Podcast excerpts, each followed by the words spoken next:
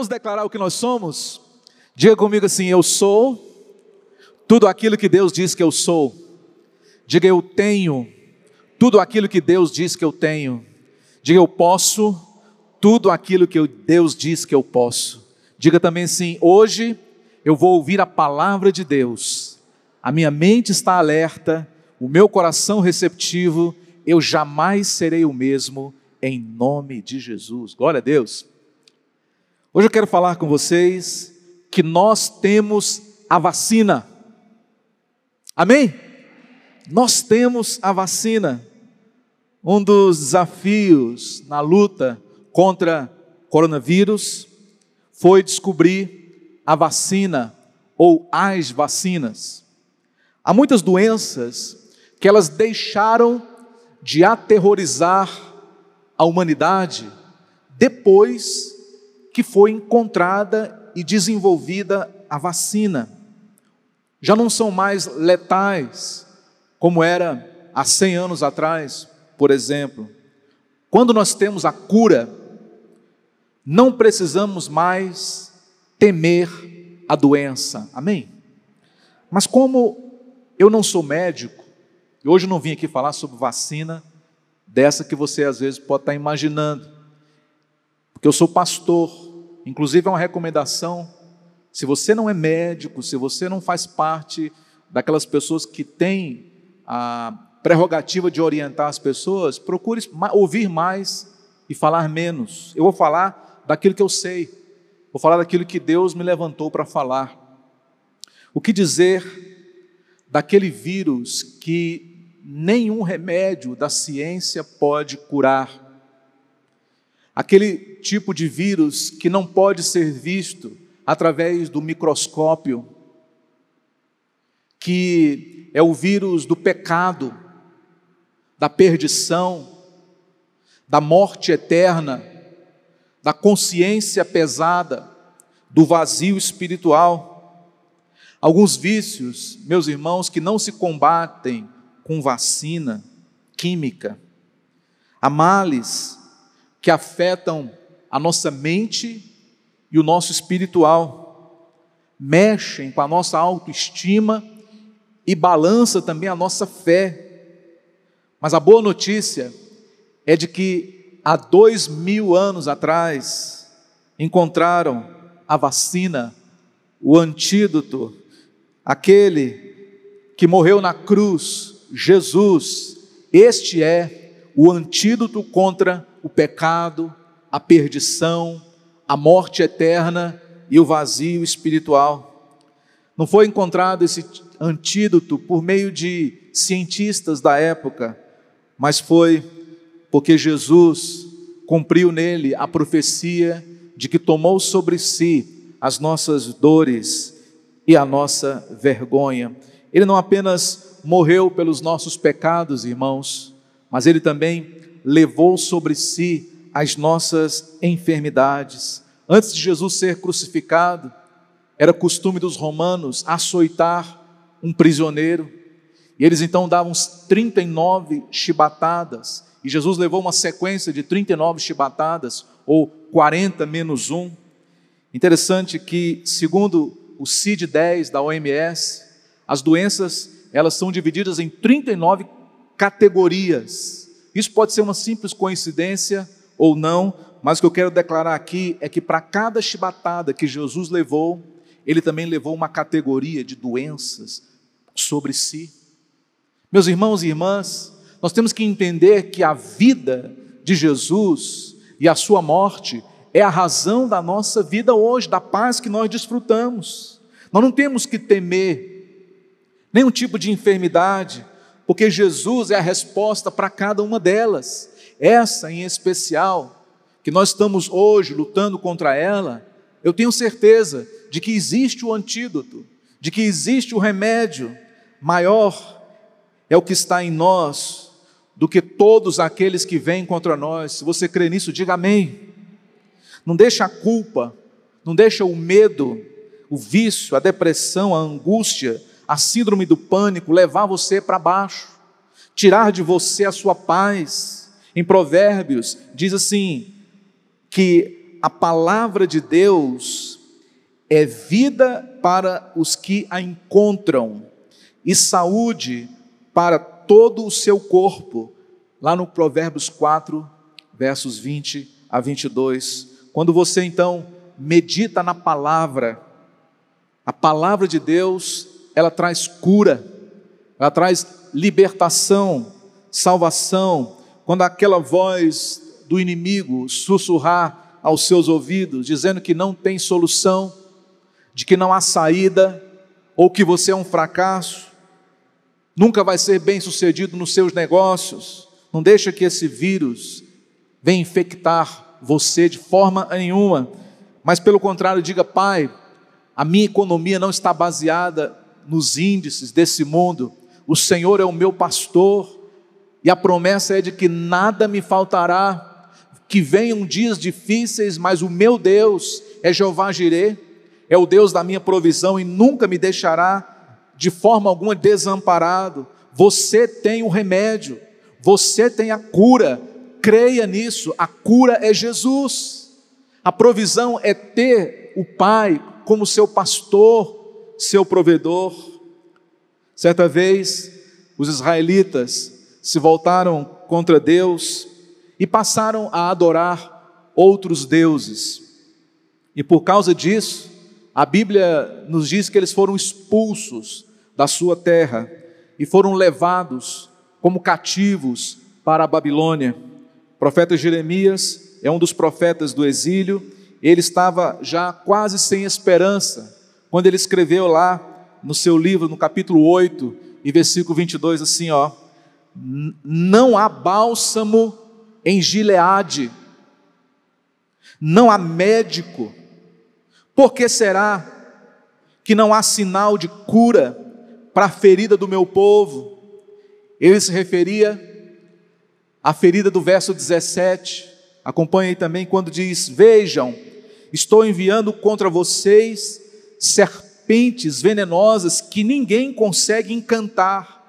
Elas morderão vocês e não haverá remédio, diz o Senhor. Como é que é feita uma vacina? A produção de antídotos para venenos antiofídicos, por exemplo, não sofreu muitas mudanças desde o século XIX. Uma pequena quantidade de veneno de cobra é injetada na corrente sanguínea de cavalos, uma raça de cavalos, que inclusive temos os puros sangue. Essa quantidade de veneno injetada na corrente sanguínea de um puro sangue é que então faz o soro que vai trabalhar como um antídoto contra aquele vírus. Uma curiosidade é de que não é o cavalo o animal mais puro sangue, mas de que há, numa certa região da Austrália, uma ovelha que ela tem um sangue mais puro do que o dos puros sangues dos equinos. Vamos voltar ao jardim do Éden. Todos aqui conhecem a história de Adão e Eva e a serpente. Ali nós temos a primeira menção do veneno na Bíblia. Fala sobre a serpente do Éden. A Bíblia, ela se refere ao inimigo como serpente.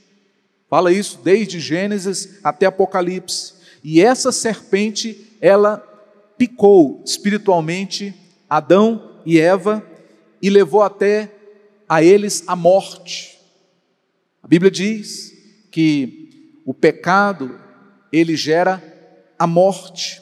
E a partir dali, Adão e Eva, eles passaram a ter medo de Deus, eles passaram a não mais aceitar a sua situação e tiveram vergonha de si, vendo que estavam nus, sentiram-se culpados também pela desobediência, mas a partir daquele momento, Deus começou a trabalhar em um plano para resgatar a aliança, Deus então criou o plano da redenção, uma espécie de antídoto contra o pecado, mas ele precisava de um puro sangue. Ele precisava de alguém que não tinha pecado algum. Quando nós lemos no início do Novo Testamento, através da pregação de João Batista, a primeira menção de Jesus na Bíblia, no Novo Testamento, está lá em João capítulo 1, verso 29, quando João disse: Eis o Cordeiro de Deus que tira o pecado do mundo. Por isso, igreja, o poder do sangue do Cordeiro é a maior força contra o pior veneno que já entrou na humanidade o veneno de Satanás, que é a morte eterna, que é o medo, a dúvida, a angústia, o vazio espiritual. Isso tem corroído inúmeros, milhares e milhões de corações. A pessoa pode até estar sarada fisicamente, mas tem muitas pessoas que estão doentes espiritualmente e que precisam urgentemente, assim como precisam de uma vacina, precisam desesperadamente do Senhor Jesus, de terem realmente o sangue do Cordeiro de Deus em suas vidas. O inimigo, ele foi vencido de uma vez por todas lá na cruz. Jesus, quando ressuscitou ao terceiro dia, ele mostrou que tem poder sobre a morte. As escrituras dizem que Jesus Cristo, ele riscou a cédula que era contra mim, contra você, e pregou-a na cruz e expôs os principados e potestades à vergonha eterna. A cruz, que foi planejada por Satanás para ser vergonha, tornou-se então a sua própria vergonha. Agora eu te pergunto, por que, que o inimigo se levanta contra a gente? Por que, que o inimigo ele lança mão de armas poderosas como essa que tem usado recentemente? porque Ele sabe que você e eu, nós temos o poder de mudar a história. A igreja, o povo de Deus, você tem o poder, tem a grandeza de Deus plantada dentro de você. E o inimigo sabe que você é um perigo para ele, por isso ele vai se levantar contra ti, por isso ele vai fazer de tudo para que você não prossiga e vai tentar parar de toda forma, imputando aí no seu coração medo, angústia, tristeza e dor, vergonha. Nada pode ser mais forte do que o sangue de Jesus na tua vida. Amém? Glória a Deus. Eu creio sim. Eu creio sim. Lá em Números, no capítulo 21, os israelitas estavam atravessando o deserto e começaram novamente a murmurar contra Deus e contra Moisés. Eles haviam sido escravos no Egito por mais de 400 anos e de repente, lá no deserto, serpentes abrasadoras se, a, se apresentaram e apareceram diante deles e muitos foram picados e muitos morreram naquele dia. Quero só abrir um parênteses aqui e dizer o seguinte: quando você murmura contra Deus, quando você murmura da vida, você, querido, está abrindo um precedente para Satanás entrar na sua vida. Então tenha cuidado com as suas palavras. Não, não use as suas palavras para murmurar ou para reclamar. Interessante a rápida mudança de comportamento do povo de Israel, né? como aqueles memes de internet.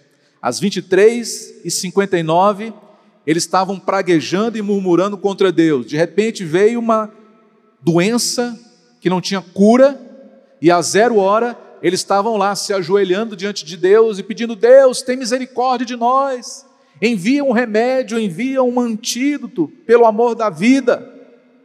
Como que as pessoas mudam de perspectiva quando vem enfermidade? Como que as pessoas mudam o trato com Deus quando dói na pele? Tem muita gente voltando para o Senhor depois dessa pandemia. Por um lado, isso é muito bom, porque as pessoas estão reconhecendo de que Deus é Deus e de que elas precisam também de Deus. A solução apresentada por Moisés foi interessante. Ele ouviu do próprio Deus. Deus disse: Moisés, manda confeccionar uma serpente de bronze e coloque ela numa haste e levante essa serpente aos olhos de todo o povo Aquele que olhar para essa serpente de bronze ficará curado. Eu te pergunto, acho que essa é uma pergunta que você também faz daí. Pastor, mas por que, que Deus escolheu uma serpente para curar as pessoas? Talvez, se fôssemos nós, escolheríamos uma pomba, né? ou até mesmo a arca da aliança, um cajado, mas Deus queria mostrar para eles que a solução para os seus problemas viria dos seus próprios problemas. Escuta essa palavra que eu estou falando. A solução para os seus problemas, ela vai vir dos seus próprios problemas. Eles foram picados de quê? De cobras. E a solução que Deus apresentou foi também uma serpente. A Bíblia diz lá em Gênesis, no capítulo 50, e versículo 20 assim, ó: Vocês planejaram o mal contra mim, mas Deus o tornou em bem, para que hoje fosse preservada a vida de muitos. Lá no deserto, as serpentes, elas não pararam de picá-los, mas todos os que olhassem para aquela serpente de bronze hasteada por Moisés eram sarados, curados completamente de todas as suas feridas. Anos mais tarde, é, Jesus estava falando com Nicodemos, lá em João 3, e de repente, do nada, Jesus diz o seguinte: da mesma forma, versículos 14 e 15, como Moisés levantou a serpente no deserto, assim também é necessário que o filho do homem seja levantado, para que todo o que nele crer tenha a vida eterna. Agora presta atenção no que, que significa isso, irmão, irmã. Aquela serpente de bronze, lá do deserto, a qual Jesus se referia, representava o próprio Cristo crucificado, amém? Representa o Cristo crucificado. Mas como assim, pastor, Jesus ser comparado a uma serpente? Boa pergunta. Negócio aqui é o seguinte: a Bíblia é maravilhosa. 2 Coríntios, lá no capítulo 5, verso 21, diz o seguinte: Deus, presta atenção, Deus tornou pecado por nós aquele que não tinha pecado, para que nele nos tornássemos justiça de Deus. Está entendendo? Ele tornou-se o que nós éramos, para que nós nos tornássemos aquilo para o que nós fomos criados para ser. Jesus, então, é como se ele tivesse tomado sobre si o veneno dos nossos pecados.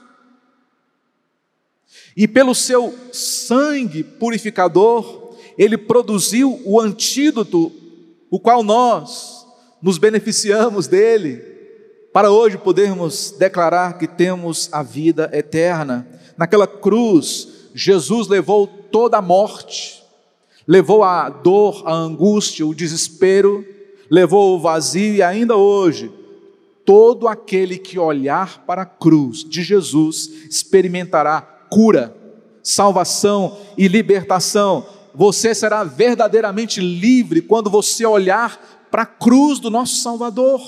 Ele é a cura, ele é o antídoto de Deus para o pecado, para a morte eterna. Jesus. Então você, meu amado, minha amada, você que está nos assistindo, você que está nos ouvindo no podcast, você precisa parar de olhar para as circunstâncias, olhar ao seu redor, olhar para trás, olhar para baixo, erga a tua cabeça e fixa os seus olhos em Jesus, o autor e consumador da nossa fé. É para lá que os seus olhos devem mirar.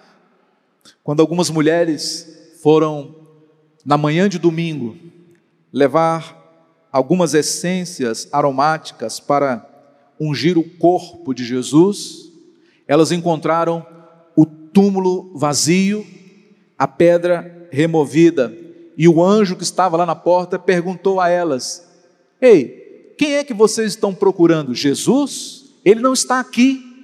Ele ressuscitou. Em outras palavras, ele disse: Vocês estão olhando para baixo, procurando por Ele. Não, olhem para cima, porque Ele está vivo. Ele ressuscitou. Gente, nós precisamos olhar para Jesus, nós precisamos olhar para cima. É de lá que vem a nossa redenção, é de lá que vem a nossa esperança, é dele que vem a saúde para o nosso corpo. Glória a Deus. Em Atos capítulo 28, Paulo estava num navio indo para Roma para estar perante o imperador Mas durante a viagem, o navio afundou e eles foram parar numa ilha chamada Malta. Quando Paulo foi acender um, uma fogueira, a Bíblia diz que uma serpente venenosa se enrolou no braço dele e picou bem forte na sua mão. Para a maioria das pessoas, eles estavam esperando agora as reações daquela, daquela ofensa. Acharam que ele ia ficar mole, sonolento, ia começar a desmaiar e morrer. Essa era a tendência natural. Mas a Bíblia fala que Paulo só sacudiu a serpente e jogou para lá. E todo mundo ficou assim, né? Mas espera lá. E continuou fazendo a fogueira. Presta atenção, irmãos, Deus está falando conosco nesse momento. A serpente veio e picou a mão do apóstolo. Todos ficaram aterrorizados. De repente ele joga a serpente para lá e continua fazendo o que ele vinha fazendo. As pessoas acharam que ele ia morrer. Depois começou até a mudar, né? 23, 59, acharam que ia morrer. Zero hora, esse homem é um Deus, porque ele escapou do naufrágio e agora escapou de uma, de uma picada de uma serpente venenosa. Nada disso. É porque Jesus tinha um propósito na vida de Paulo.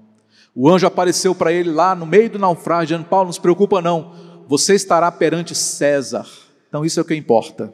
Algumas vezes, irmãos, vai acontecer o mesmo com você também.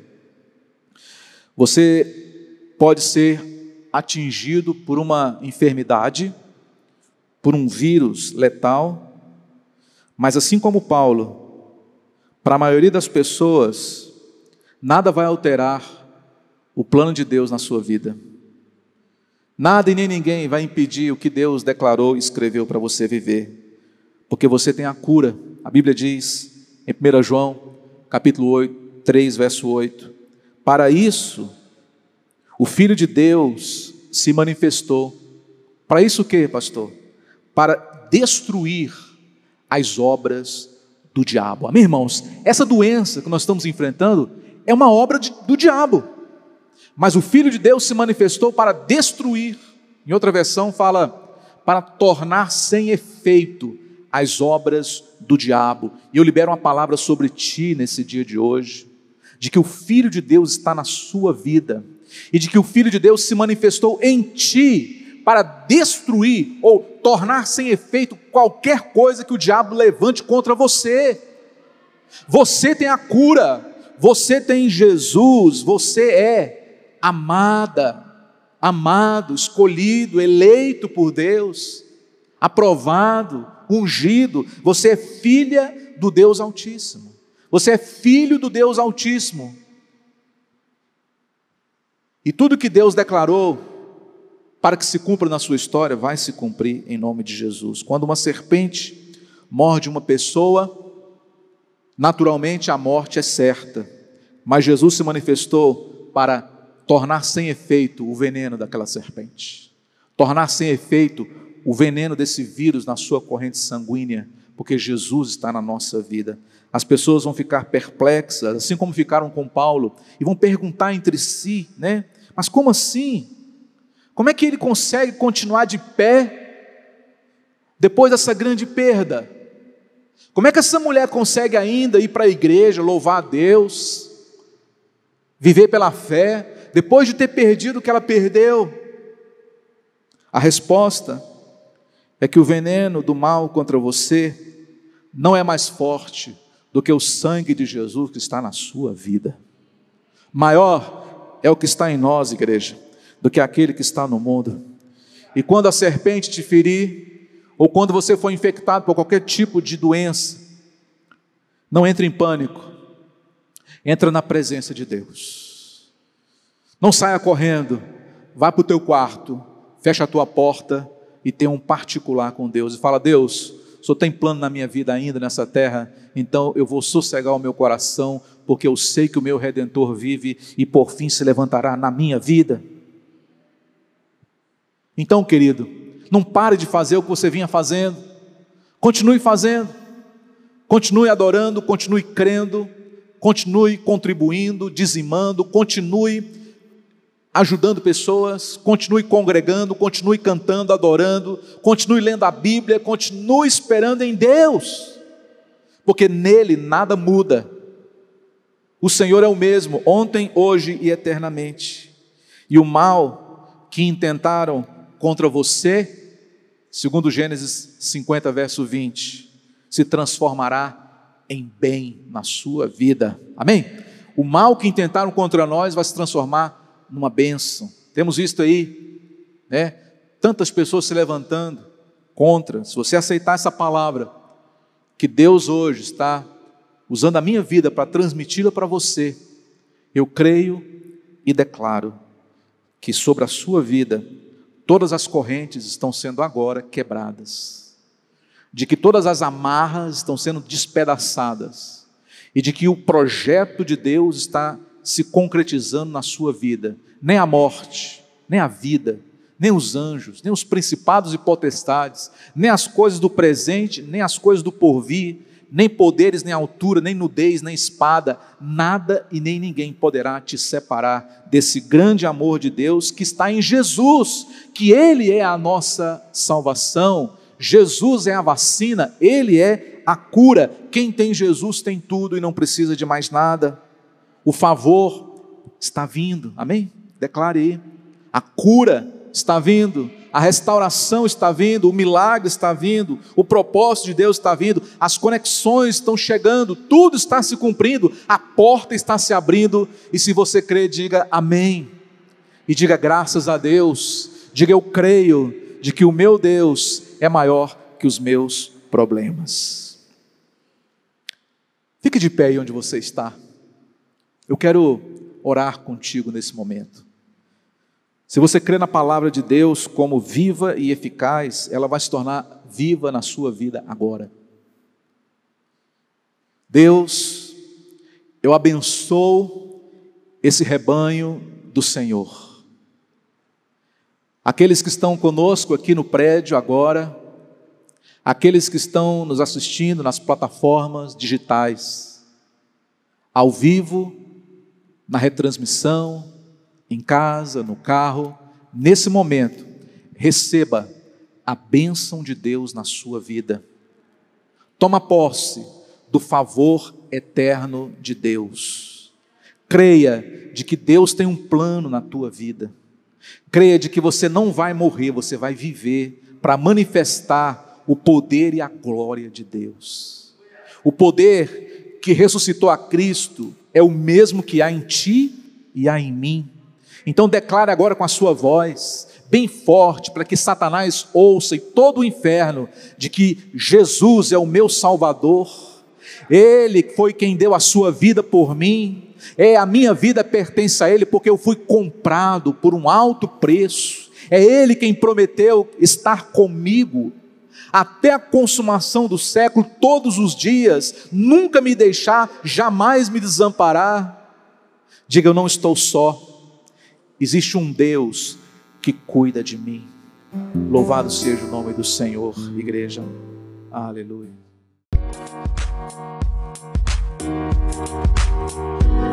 Música